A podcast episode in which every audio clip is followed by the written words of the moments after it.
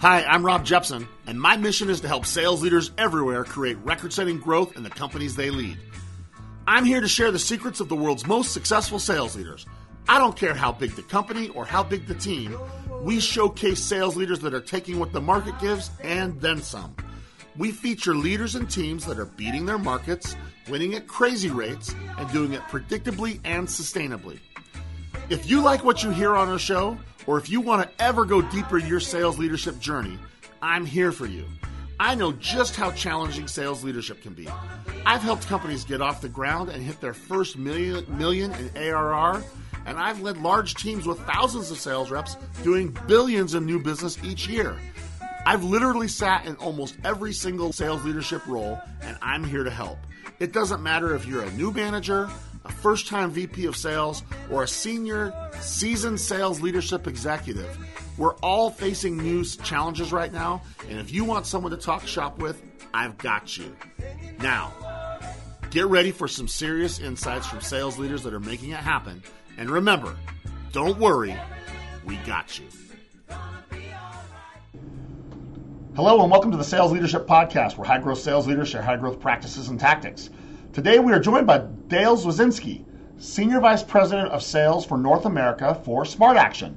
SmartAction is one of the leading AI powered virtual agent solutions for contact centers around the world. Dale's team is growing fast as they help contact centers create a better experience for their customers. Dale has been in the sales game for a long time. I first met him when he sold something to a company I was working at. I was impressed with him during that experience. I have followed his career ever since. I love his approach to sales and sales leadership.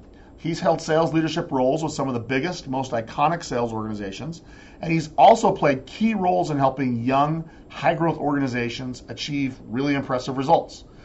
He's a terrific leader and someone I've been wanting to get on the show for quite a while because of this really unique breadth that he has. Dale is someone you will definitely want to connect with and follow, and I am pumped to have him join us on the show today and what I know will be a really action oriented conversation. Dale, welcome to the show and thanks for joining us.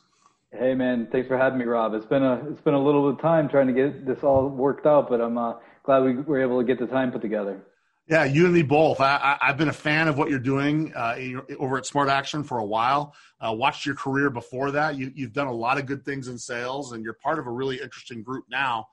Uh, for our listeners that may be just getting to know you, can you start by just introducing SmartAction and, and, and what you do uh, for the customers that you serve?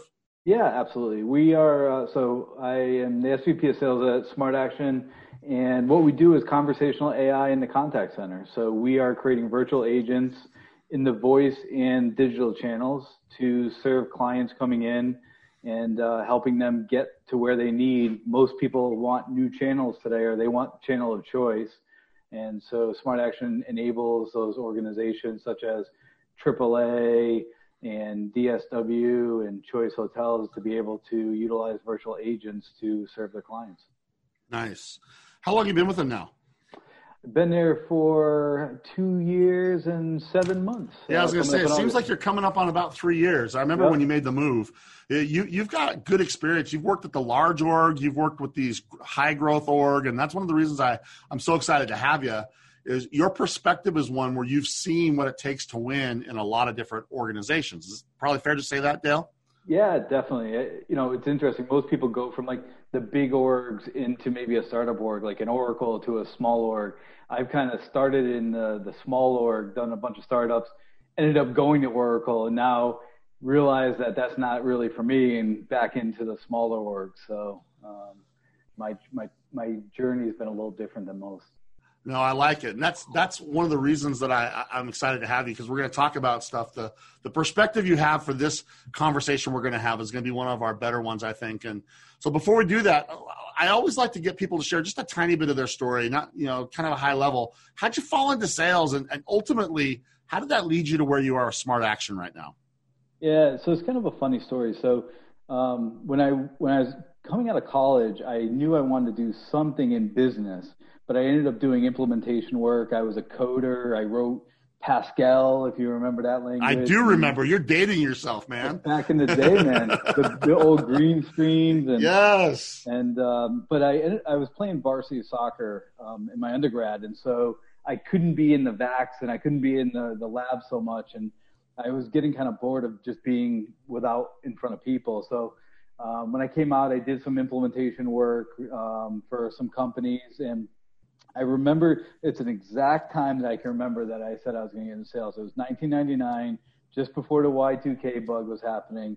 And I was doing an implementation in, in Manhattan, in New York. And um, doing a bunch of work, and I had a good relationship with the project manager. We were going back and forth, and she was asking for stuff, and I said, you know what, I can definitely help you. I, you know, we can do this, but it's probably going to cost you more money. And she's like, that's not what my salesperson told me. And we would go back and forth, and she was like, a tough New York, you know, tell it how it is. And she basically told me, I never want to see my salesperson in this office ever again. I will take him out. And so at that point, I thought there's no way people can literally like you can't survive as a business if you don't have happy customers. Now, this is a different 100%. day. In, this is a different day and time, but I I thought at that point like I when I get into sales, I will never do that to my customers, and so.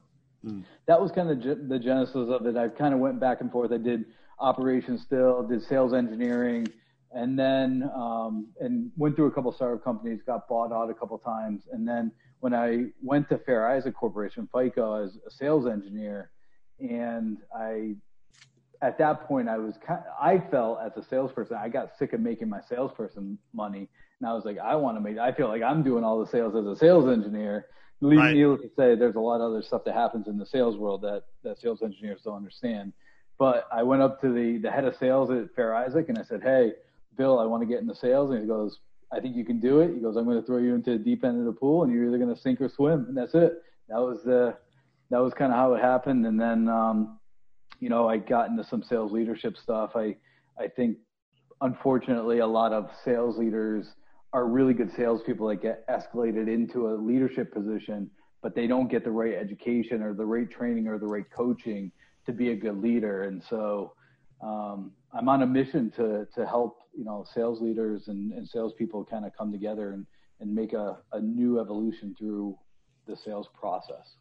So I, I I'm so glad you finished with that, Dale, because that's really what I want to focus our time on is this concept this concept of a sales evolution. In the last some of our last few episodes, I've been talking about something I think you probably maybe you know maybe you don't. Jim Dickie is is a guy that a lot of mm-hmm. people follow. I know Jim. Yep good friend. I think he's a follow everybody should have if you're yep. going to be in sales. He said to me once in a conversation, and I've said it on the show, so for our listeners, sorry, I just haven't said it to you. In revolutions, people die, right? In, in revolutions, people die. You know, they draw lines in the sand and they hope it's going to be here, there, wherever. But in evolutions, people adapt, they change, and then they thrive, and you end up with a superior species somehow. Yep. And so he's like, organizations need to understand the concept of evolutions and avoid the concept of revolutions. And I think that's a pretty good way of looking where we are right now, right? Some people are trying to turn it into a revolution. I want to get it back to some way here. Smart leaders are saying, no, it's time for an evolution. And the first ones to adapt are going to have new first mover advantages. Can you talk a little bit about the sales world and how you see it kind of on its head right now? And then I want to start tying it back to that mission you said you're on for leader education and and helping leaders and salespeople kind of come together? Yeah, um, I've had this thought for a while, and, and, now I think it's just accelerating so much faster with where we are in this world and in the revolution, evolution world that people are kind of having to struggle with. Um, you know, back in when I was thinking about it back in '99 or in through the, the process, like the salespeople had all the power in the sales process. Like they were giving the information, they were pushing it to the buyer, the buyer needed them.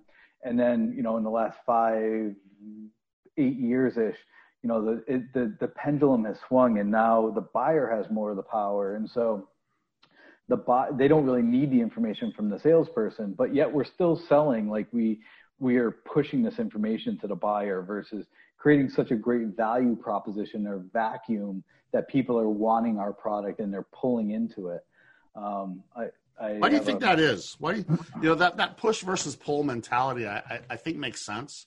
You got several thousand people listening to us right now, doing whatever they're doing, and uh, and I want to push pause on that, Dale. I think that concept of you're right. I mean, salespeople they push, and I don't have to go to any farther than my inbox and my email from the things people are trying to sell me today right? And yes. uh, let, let yeah. alone my email, my my voicemails. I mean, yeah. So you know, this concept came up when I was having a conversation with a mentor of mine. We were kind of going through this as we were talking through it. Um, you know, when when you have a really good product or a really good value proposition that you push out there, people will go find it. Like if there's a business problem, people are going to go find it. Yes, you need marketing. Yes, you need some push of the content. Yes, you need to derive or, or expand on the value. But if you have to push it all the time, like if you have to just push it down people's throats and they don't, they can't get it very simply, then you're not really selling. You're just pushing it on people. If if someone needs something, and there was an example, a really simple example that the, the gentleman and I were talking about was, you know, if if there's people that need your um, their driveways paved, and you have a whole neighborhood that needs the driveways paved, and a guy comes around and gives some good deal on all the driveways, and you're like, eh, you know what? I'm not a paver, but I can I can do this my myself. So you go to Home Depot, you get all the stuff, and you go start paving it, and then like everyone else's is done, and like halfway through it, you're like, this is harder than I thought it was. This sucks. yeah. yeah. You're sweating, and you're you know I live down in Florida, so the humidity is hot, and so you call the the the paving guy back up and say like, can you come finish this off? And so the guy comes and finishes it in like half a day. And so you need like you know you need him, and so he's already derived the value, he's already articulated that value to you. I think that's where we struggle in a lot of places. And there's so much information that is that sounds the same in the SaaS world. So I can only articulate it more into the SaaS world and where I live, you know, a lot of people will put in stuff about chatbots and digital assistants and all these things. And it's just so much noise that yes, the buyer is getting all the information, but can they assimilate your stuff against everybody else's stuff to such a point where they're like, I want that more than I want anything else. Mm. So I'm thinking now of our listeners. I'm a head, I'm a sales leader. I always will be, and you are too.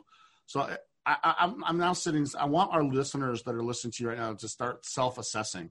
Know, is my team pushing, or is my team like in more of a pull environment? Any any kind of thoughts you have on how you move from push to pull or how do you self-assess if you are any kind of top of mind things that you would say these are things to either look to do or these are things to watch out for any any kind yeah. of stuff like that?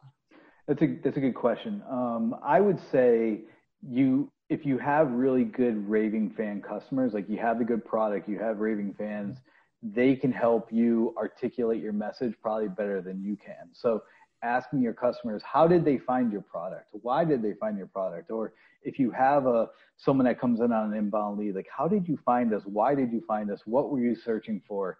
Some of those basic questions if you feel comfortable with them yeah because if they're coming inbound there's a reason why they came inbound and so i look at it as if I can get more inbound leads happening, how can I capture those more than pushing on the outbound? Because the push is like you're getting stuff through automation in like an outreach or a Salesloft, and you know you're getting these these robocalls, or you're getting texts, or you're getting videos, or people are you know LinkedIn is so spammy nowadays. It's you know you get all the spam on LinkedIn, and it's like totally agree. We've talked about that. I think that has lost a lot of its value recently tons of value and and you know where and and I know we'll go down this path but these micro communities are popping up and I think from a sales perspective like you create these these micro communities or these pods and I think if you can articulate your value in these pods properly not as a like a selling up proposition but just you know getting to know people getting into conversations finding other leaders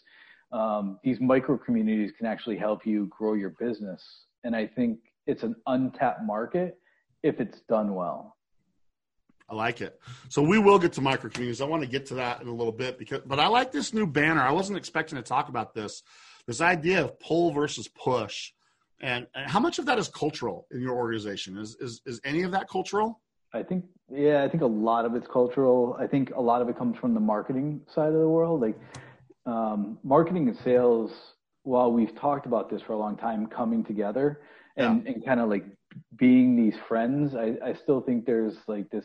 I have an MQL, and why aren't you getting as many leads? And like, there's this, there's, there's this back and forth that happens all the time.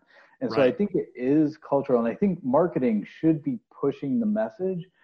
But I think if you create a too too much of a complicated message, then I think it's really hard for people to digest. So I always say, can you articulate your value proposition in five words or less, Ooh. or seven words, or you know something that's not a run-on sentence?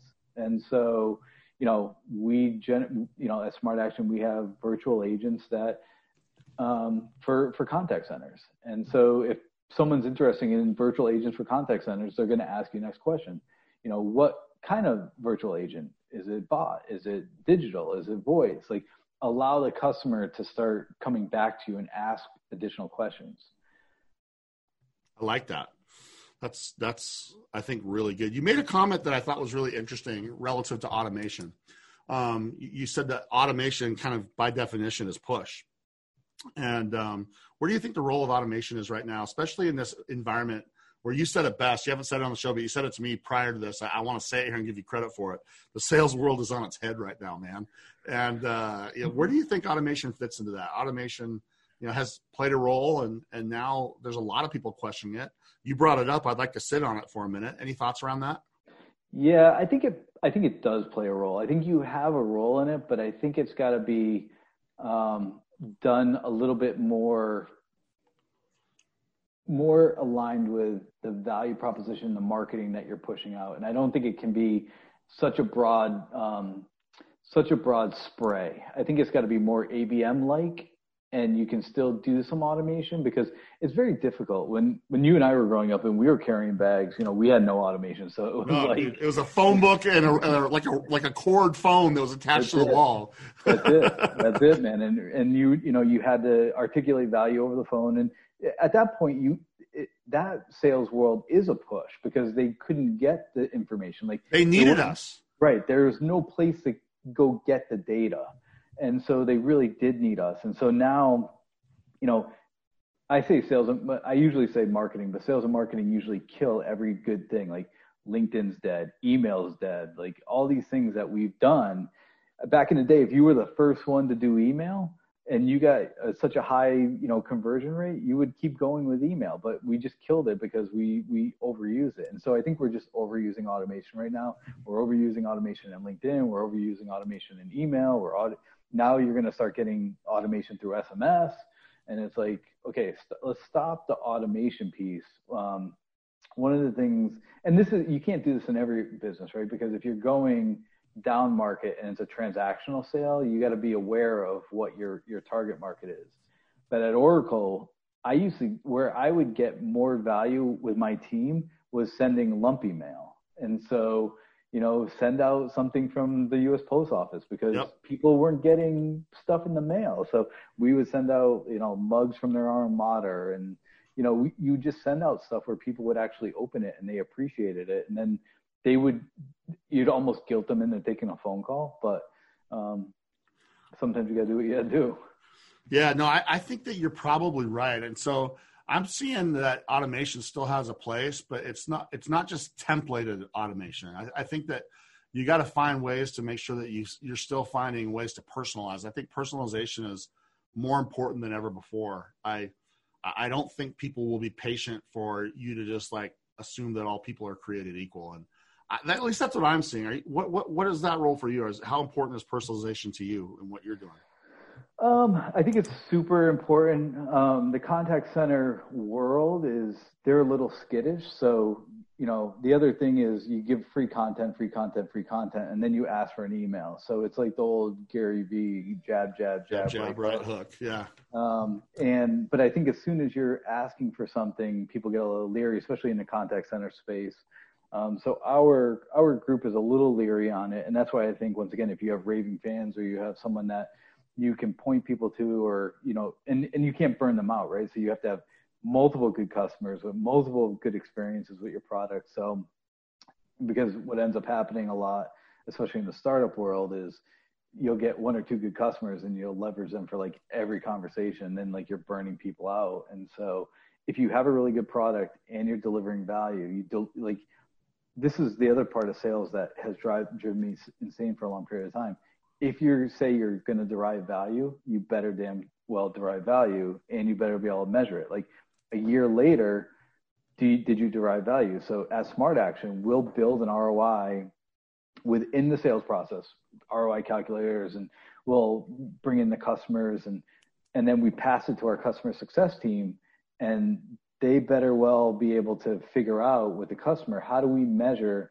to the ROI that we're talking about because usually we're talking about half a million, three quarters of a million um, dollar ROI on an annualized basis. And so, you know, are we reducing the OPEX costs? Are we pushing that? But then you have to measure it. Like it's not enough to say it in the sales process. I want to go back to something else you said because this goes to what you were saying with value. So sometimes you said if you're going to say you're going to make value, you damn well, damn well better be able to do it, and you better be able to measure it. So, so I agree that's a big deal, and I think there's only a couple ways you can create value for someone. I'm really interested in something else, how we blend something you said earlier to what you just said now. So if it's so important, how in the hell do you get it down to a five to seven word value proposition? I, I think you're right. I like I suck at it. It's something that I continue. Like a good friend of mine, uh, a friend of the show that I think you you you would know. He he sat in my office a couple years ago when he was taking an interest in my company, and uh, he's like, "I still don't know what you do, Rob." And um, and I'm like, "Come on, you know what we do." He's like, "No, I really don't know what you do." And literally, we spent the better part of a day with him challenging me on what we did, trying to get me to get it down to that five to seven words. And what I thought was clear turns out that somebody wasn't clear. Here's another one. I'll, I'll tell you. I'll, I'll, I'll, like you got to coach me. You're going to coach Jepson, okay? And uh, I, I, had a large company. You would know exactly who this is. In fact, uh, this person's office is fairly close to where you are in Florida. Um, we had a deal that was really close to getting done, and then it stalled when COVID hit. I mean, uh, it's easy to make an excuse, but I, am trying to stay close to them, trying to help my sales team get it going. I sent him what I thought was a really great message, kind of from the quote unquote CEO, right? That, you know, we're aware of you, love you, want to help you. And, and I thought I had a really concise, dialed in message to him. And I got a call back from him, but it wasn't the call that I wanted, Dale. He called me because we've become friends. He's like, Jepson, why are you sending me generic automated email? And I'm like, what are you talking about, Chet? I'm like, dude, I wrote that for you. It's like bullshit. He goes, you did not write that for me. Someone wrote that and put your name on it because you would not write that to me. That's and, funny. Yeah. So, so how do you distill that down and know that you got it right? Because I think right now those value props are changing. I think what might have been the value prop 120 days ago is maybe different now. Definitely, and I, and I think that's the other problem that we don't like. This whole thing has been changing so quickly. Like technology and the world is changing so quickly that you have to constantly look at your value proposition. And and it's hard because marketing wants to put a stake in the ground. And they want to run with it. And so do your sales guys. Like they want some consistency. The reality is we're in an inconsistent state. So you do have to to look through it. I would say in, in that particular situation you were talking about i may send him actual physical mail to his house. Like if you know the guy yeah, i do know him like, yeah. Like I would just I would send him something, and be like, dude, I, I know you're having tr- you're struggling, we're struggling too. Um, you know, is there a way that we can make this thing work? Like if you're that close to it, um, I I wouldn't, and then he would know it is really from you, right? Because then you can yeah. write a handwritten letter. Um, yep. You know, and there's a I don't know. Do you know a guy named Stu Heinecke? I know the name, but I don't know the guy he wrote a he wrote a, a, book how to get a meeting with anybody and he tried to he, he was work the way he got some of his big meetings just back in the day was he would write he would build these big cartoons and he would hand you know hand sign really? yeah it, cool. like you gotta look it up. He's a really cool guy. Um cool. he's coming out with a new book but i think what i think what you need to do is make it super personalized. Like if that deal is super important to you make it super personalized hand write a note put a bottle of wine or whatever the heck you know whatever the guy likes or whatever is is on the mind and and that way he can't he can't um, point the finger that it's it's automated yeah it was funny he called me like he called me he was like you want to tell me why you're sending me automated marketing email i'm like i didn't man i wrote that he's like yeah. "There's yeah. no way you wrote that, man." And I went back and I said, "What's wrong with this?" Yeah. And, he, and he broke it because I think that's the case. I get so much the reason I think that most leaders aren't doing what you're saying is because I get so much bad messaging. Yep. Um, I get an email, I get it voicemail, and um, it it you know, and then I get people that get pissed off that I don't get back to them, and, and I'm, I'm thinking my lack of response is actually my response. Right, and I but I think you know if people are selling you stuff, and so we've both been in this space for a long time, and you don't want to buy it, like people just need to be honest. Like just say I'm not interested, and and move on with life. And yeah. and so there's too many times in my sales process with my team where we're hanging out there, we're waiting, we're sending emails, we're asking, you know, intelligent questions and we're not getting responses. And and this is where I think the pendulum is swinging the other way, where buyers are just being complete jerks. And so, you know, yes, you're busy, everybody's busy, but if I put if I put work into an RFP or I'm really trying to work through the process and you say you have a problem, and this is where I really like what Keenan says in gap selling is like, okay, you told me you have a problem you told me you want me to help you try to fix it, and now you're totally ghosting me. Like, what what's that about? And so I actually think the buyers are, are perpetuating the automated crap that's going out because no one's being honest with each other. I'd say that's fair. All right, so I don't think got... it's all on sales. I don't think it's all on sales, and I don't think it's all on the sales leader. But I do think we have to. I think we have to change up the narrative on both sides, the buyers and the sellers. So that's what I want to finish with. We got about I don't know 18 minutes left in our conversation and uh, it's gone fast. What I want to go back to is what you started with it. What you're on a mission. You're on a mission about this leader education and how you get them connected with sales people. I, I love that about you because uh, I have a similar mission. I, I, my mission is about sales leaders as well. Where do you see the disconnects? So this is a sales leadership podcast. You got a bunch of people listening. Where do you see the disconnects, especially in today's world with things being on its head? What are some things that leaders really ought to be thinking about and making sure they get right? Yeah, um, you're going to love this. I think it's all about coaching. Um, I think it's totally all about coaching, and I think people have coaching all wrong as well. Because tell me why. I want to hear why. Yeah, I, I think they so, and you and I've talked about this offline at times, but I, I see it more and more. You go into one-on-ones and, and it's like this forecasting meeting and it's like, right. no, you should have a forecasting meeting outside your one-on-ones. The, the, the, the deal of the leader is to figure out what needs to be taken out of the salesperson's way. What blocks do they have? And I, I have no problem talking about a deal in a one-on-one but what I want to understand in the one-on-one is how we're going to strategically move the deal forward. Like, of course, what yeah. do you need from me to help you move the deal forward? Is it you need a sounding board? Cool, I'll be a sounding board. You need, hey, I need help from engineering because I they have a question that I don't know how to get answered. Like, let's get to that point. I don't want to talk about the the bits and bytes of it. And then what I've done recently because I've I felt like my one-on-ones haven't gone as as productive as they should is I have each of my guys send me three bullet points before the one-on-one, and this is what we're going to talk about. So we have a mini agenda because it's only half an hour, and like let's get down to business. And so I think that's part of it. I also think that we need to find new angles. I think bad leaders right now, whether it's sales, CEOs, COOs, I think they're getting super exposed. It's easy to be a good leader in good times yeah. damn hard to be a good leader in hard times where you oh. can continuously motivate people. You can continuously have a conversation where where's the new angle? How can you find a new angle? So I was on the phone with a the high the senior most sales leader of one of the largest companies in the United States this morning. They're in that selling power top companies to sell for. They're always in the top five every year. Yeah. I, I, was on the phone with with their guy that runs it all this morning, and you know he, it was interesting. He said something that he quoted you, Dale, and and uh, he said, "Man, we thought with our team of three thousand reps that we were figuring it out. We were doing okay. Blah blah blah." Goes, and when this hit, he's like, everybody got exposed. Yep. He said the people that sucked at coaching they could not hide now that it had to be done remote and uh, and he said and and now that our reps can't go do face to face calls with business owners, um, you know we have to do it another way. And to your point, we have to find new angles, we have to find new mechanics.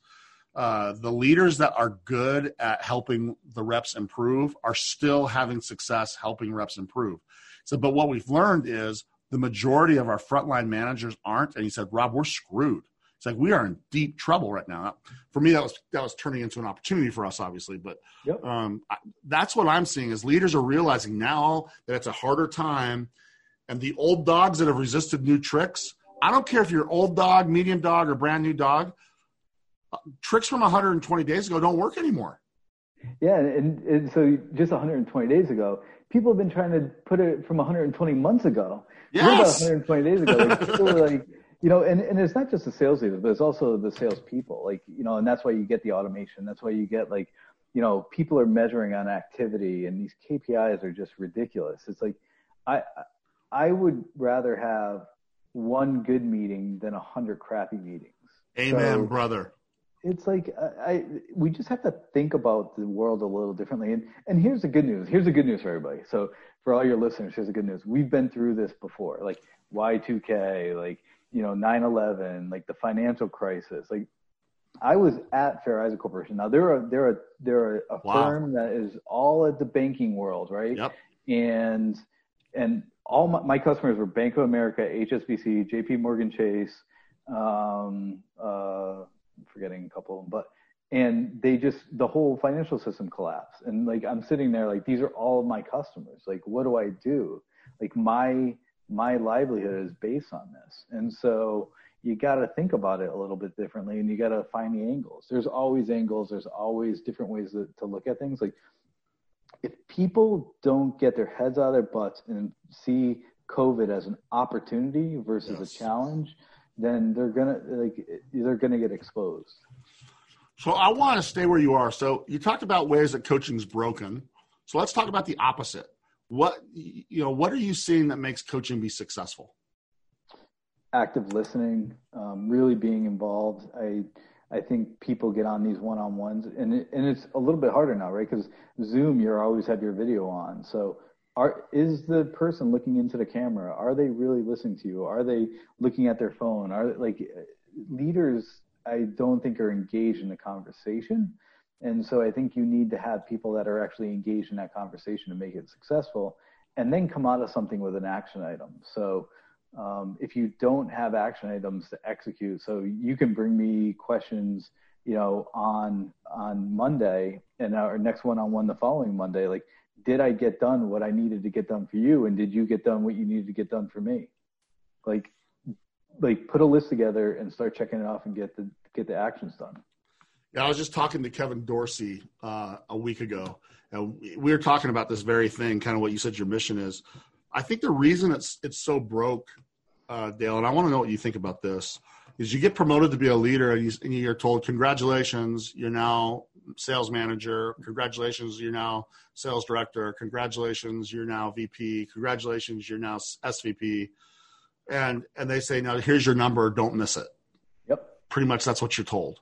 At least in my experience, it sounds like that was your experience too. And and you don't have a place to go to say, how do I learn how to be an effective manager? And I, I would say change the manager, how to be an effective leader of of these people. And is there anything that you would say if there's one thing that you got to get right? I've liked everything you said. I've taken tons of notes. I'm burning up notes here, my, my man. It's, it's going crazy, okay? And I've got your active listening and I've got being present and all those kinds of things. Is, is there any one or two things that you found like these are the catalysts that when it's done right, coaching works, and when it's not done right, coaching kind of flounders? Um, I would say the the one thing is be consistent on your coaching. When you say um, consistent, what do you mean? Because that that could have a couple of impl- implications. Yeah, I just think you know, make sure that you're like, if you're gonna have a meeting, just like I used to have leaders that would have meetings and blow them off all the time, like, oh, I'm too busy, or and then that just sets bad precedents. Like, if you're gonna have one on one, have them consistently, just like you would write content for LinkedIn or you would anything you do, you have to have a consistent, repetitive basis where people can expect what's going to happen. Um, and people only, I find that salespeople only do things that are measurable, that you're going to measure to, and you're going to execute on. And so make them consistent. Make sure you're having them on a weekly basis. You're not blowing them off all the time and rescheduling. Or I got to put it. It's going to happen. Like you're going to have it once in a while, but don't make that consistent. And then, and then you take responsibility. Like as a leader, we're only there as like I this is I truly feel this way. No one works for me. I work for everybody else. And so if you look at it from that perspective, if I need to get something done, like if I need to get something with engineering or with the CEO, like I got to go do it and I got to report back to the person. And so, so, I find that that that will help your coaching tremendously because you'll earn the trust of your your rep. I'm glad you said consistency because I found the same thing. Consistency, lack of consistency is the number one reason that, that it fails. And for me, it's frequency. Like you said, always do it. But the other one is focus. Like we're going to talk about things in a consistent way. It's not going to be flavor of the month. Yep. And um, so let me ask you this, and this is one I'm really interested in your take on. So what what do you think the the role of coaching is? Like if you if we were to say, why are we doing this? Why are well, what's what's the role of coaching? Why does it matter? Why is it so important to you? Because I found there's a lot of interpretations of what coaching is about. So since you have it so high on your list, I'm really interested in what you think the role of it is. I think the role of coaching is to get a little bit better every time. Um, Say I, that I again, because you're dead on, dude. I know you're right on with that. I, I, think it's just getting a little bit better every time. Like if you get to a point where you have to coach somebody that they have to make this much, like like you, you can't see me on video, but a huge change versus like incremental changes. Like when it gets to a point where you're you have to make such a monumental shift and a change, that's where people get on performance plans. That's where pips happen. Like all this stuff's happening. So if you just get a little bit better each time that you have a coaching session, it will you will raise the entire organization. People have to remember in the sales world or in the entire organization we are the tip of the spear and we have to make it happen. Like if we don't make it happen no one else has jobs. And so and i know everyone else's job is important. Like i'm not saying that but i'm just saying we need to make sure that we're driving the tip into that that conversation. And so as a coach that makes my my responsibility to make my team that much better every time we have a conversation so who needs coaching then? So given that's the role of coaching, do you reserve the right that some people don't get it? Does every rep get it? Does every mean, rep gets it? Every rep gets it, and if they if they don't want it, then they shouldn't be my organization. Bam! That's a sound drop right there, man. I'm I'm telling you, I I uh, I think that's a big deal. One of the questions I get a lot right now, and I don't know why it's come up. It used to happen a lot, and then it went away. Now it's back. You know, do I have to coach high performers? What are your yeah, thoughts on coaching? You. Yeah, that's what you. I say. Yeah, tell me why you say my, that. My my best performer, and but the coaching is different. So I think I think where people get sidetracked is they think coaching is like you got to do the same thing for everybody. No, I all my reps are different, and if you only coach that way, like if you say coaching has to be this way for every rep, you're gonna fail. My highest performing rep, I coach them totally differently. It's not I don't have a one-on-one on the calendar every week, but we talk on a weekly basis. He'll he'll reach out and he'll say, "Hey, I need help on this," and like the coaching is just a different it's just a different process with him. Yeah, I think that's a really big point, and I'm glad you pulled it out. I, I love this, Dale. I, I mean, I, I, already knew that I saw a lot of the world the way you did, and I liked the way you ran your team and have run your career so far. But hearing you talk like this, it's a big deal because I have a lot of people that think coaching is about going from something that's broke to something that's not broke. I had mm-hmm. one person say, you know, we're going to coach to the lowest form of broken behavior. And um, it's not. That's, what, that's what's broken in our school system. Like, yeah. we, we coach, all, like, we work with all the kids that are like underperforming. Like, what about, eh, you know, and then we, we put a lot of people on pedestals that are overperforming, but then you have this whole group that's in the middle that really are your, like, they're your next stars. They're your next generation of salespeople. Like, yes, you, you're going to coach your, your top performers the people that gets lost in this whole mix is, is the people in the middle. And and those are like maybe your b players that are going to be your a players or they're going to fall to c players. Like yeah. I, I think that it's exactly what you said. The goal the role of coaching i wrote it down and it's, it's something that everybody needs to hear is to help everyone get a little bit better no matter where you are. Anything plus one is better than where you were. So if it's your star performer let's get it plus one. If it's your middle of the road performer let's get it plus one to your bottom. So I always say this to our customers and the people who I talk to, either Xvoyant customers or my private coaching customers or my micro community. And well, we're almost out of time. We probably going to get talking. We'll have to have you on again for micro communities because I know you got thoughts about it. and I like your thoughts on it. Um, my goal is to say this, you know, Dale, you're SVP of sales for North America. What's your plan to help every rep on your team get at least 10% better this year? And if every rep on the team gets 10% better, if the stars get 10% better and the newbies get 10% better, you, you'll get way more than 10% growth. And so yep. that's the way I look at it is what's yep. our job? And if we can't help people get predictably better, then you don't need me. You, you yep. know, you don't need me. In fact, I, I would go a step further. Like, I need coaching. Like, so the coach needs coaching, and so yeah. I think that's where I think that's where everyone is is missing. Like, you know, meant like I have a, a coach, I have a mentor, I awesome. You know, talk to multiple people. Like, I, I no one's immune from it. So I'm the same. I have people that help me. So listen, we got we only have a couple of minutes, and I want to finish with the rapid fire. I'm sorry we didn't get into everything, but we no, got into good. some good things.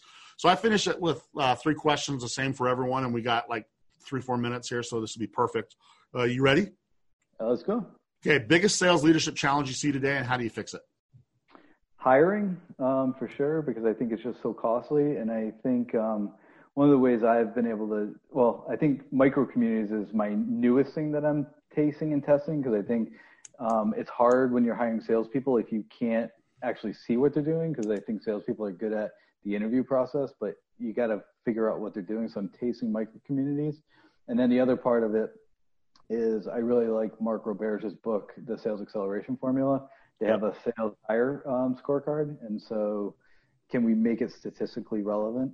Um, so love it. Those that's good. I think you're right. Getting if you build good teams, you're going to have a lot better success than if you if you don't. And absolutely. And great leaders get really good at hiring, and, and yep.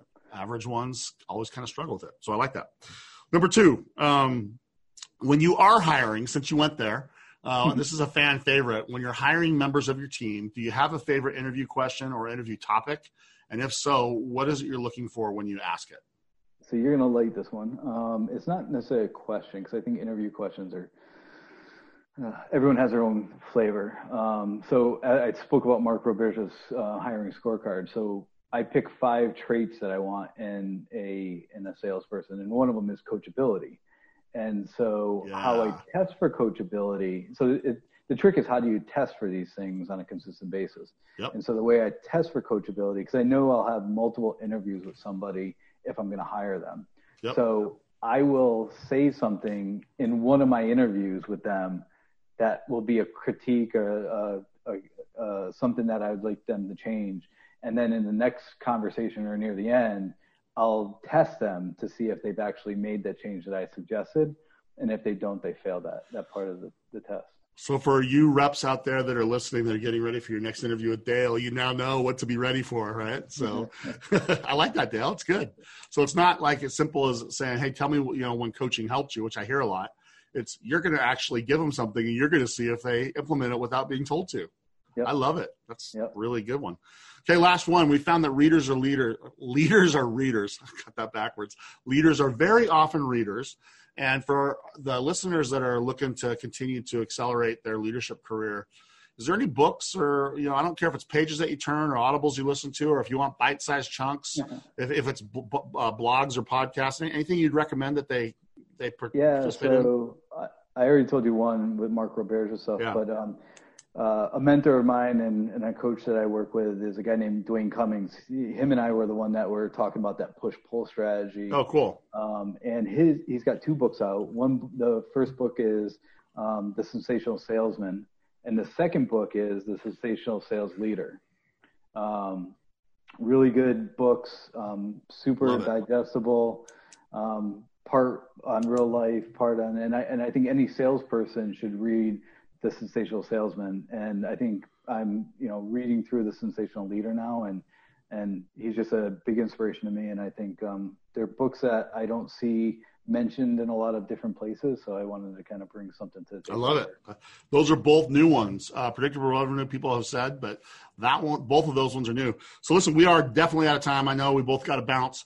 Listen, how do people get more of you? If they, they're going to have people that like what you have to say, they're going to have people that connect to your mission to wanting to help sales leaders connect with sales people. How do they connect with you? How do they get more from you? How do they learn more about what you're doing? You know, how, do, how do they pull that off? Yeah, so I uh, and just starting back up my uh, my blog. So the Sales Change Agent um, is a blog that I have. It's the easiest way to get a hold of me. Um, you can also LinkedIn, um, which is also connected to the website, or, or Twitter. So all of those. We're, we're going to have to ask you to have one of those blogs uh, be a guest guest author in our newsletter, man. Absolutely, man. There. Okay. All right. Dale Swinski, helping reps find new angles, helping every member of that team get just a little bit better every single time. does it by connecting the dots between leader and rep through coaching. He is the SVP of North American Sales for Smart Action, a heck of a good guy and someone you absolutely want to follow if you want to advance your career. Dale, thank you so much for joining us and happy selling, my friend. Thanks, Rob. Thanks for having me, and I appreciate it. I look forward to uh, coming back. Hey everyone, and welcome to another So What portion of the Sales Leadership Podcast, where we break down that interview and we ask ourselves, why did that conversation even matter? But first, I want to point out that we are finishing the summer and we are gearing up for that year end push. In addition, people are starting to look forward to the 2021 campaign. And we know that this year end and going into next year is going to be different. Different selling situations, different selling skills, different sales mechanics Dale said it on this show. The sales world is on his head, and he, and he is right. And that's why I've turned my attention to building the Jeppsen Performance Group. I'm doing what I love, working with sales leaders in three areas mindset, skill set, and performance. And as you prepare for what will most certainly be a new environment, each sales leader is going to have to adapt. And with that, I want to share with you that I'm here for you. Whether it's by joining my Patreon group, Sales Leadership United, by providing fast track training for new or younger managers, or even creating custom executive coaching programs, I want to help you create as much impact as possible with the people you lead. If you want to connect and discuss your one on one strategies, hit me up. I get three to five requests for this each week. And if you thought about having that conversation, stop thinking about it and just hit me up. I look forward to these conversations and I look forward to having this chat with you as well. So if you want to be legendary, reach out. How you lead matters, and let me help you navigate that sales leadership maze. Now, that conversation with Dale was money. Seriously, it was fantastic. I'm a huge fan of his work as a sales leader, and I hope you were able to see why. There were tons of nuggets in that conversation, but what I really want to focus on is his idea that bad leaders are really being exposed right now. I think he's right, okay? And I think it's something that we all need to be thinking about. I'm hearing this very same story from a lot of different sources, uh, like I shared on this episode, I think it's something that if you're not thinking about, you need to spend some cycles on. You know, that story, The Emperor's Clothes, it came to mind as I was listening to him. And then it came again as I went back and listened to what he had to say. And if you don't know what I'm talking about, go look it up and read it. It's a, it's a children's story, and I think you'll find out why. You need to ask yourself are your clothes on or your clothes off? Are you exposed or are you good? Um, and, and, be really honest when, when you look at that.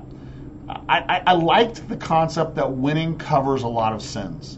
And when the winning slowed down, it's much easier to see where the gaps are, particularly in terms of mindset and skill sets of the best leaders, you know, because the ones that get those two things right, it fuels performance. And other people that are just managing the numbers, they don't know what to do next.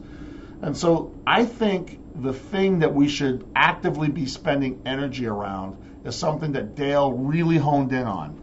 He said, How do I help every single member of my team get just a little bit better each week? Just a little bit better every time we connect. And I think that's what leadership is helping people improve, helping people achieve in ways that matter to them. So drop the word manager from your vocabulary as you think about your team and replace it with the term leader. Nobody wakes in the, up in the morning wanting to be managed, but everyone gets excited about being led in ways they care about. So, do you have a unique plan to help each member of your team improve? You know, take a, take a note from Dale and don't say you don't have time. Don't say they don't need it. Don't say that you'll get there, you know, when other stuff gets done.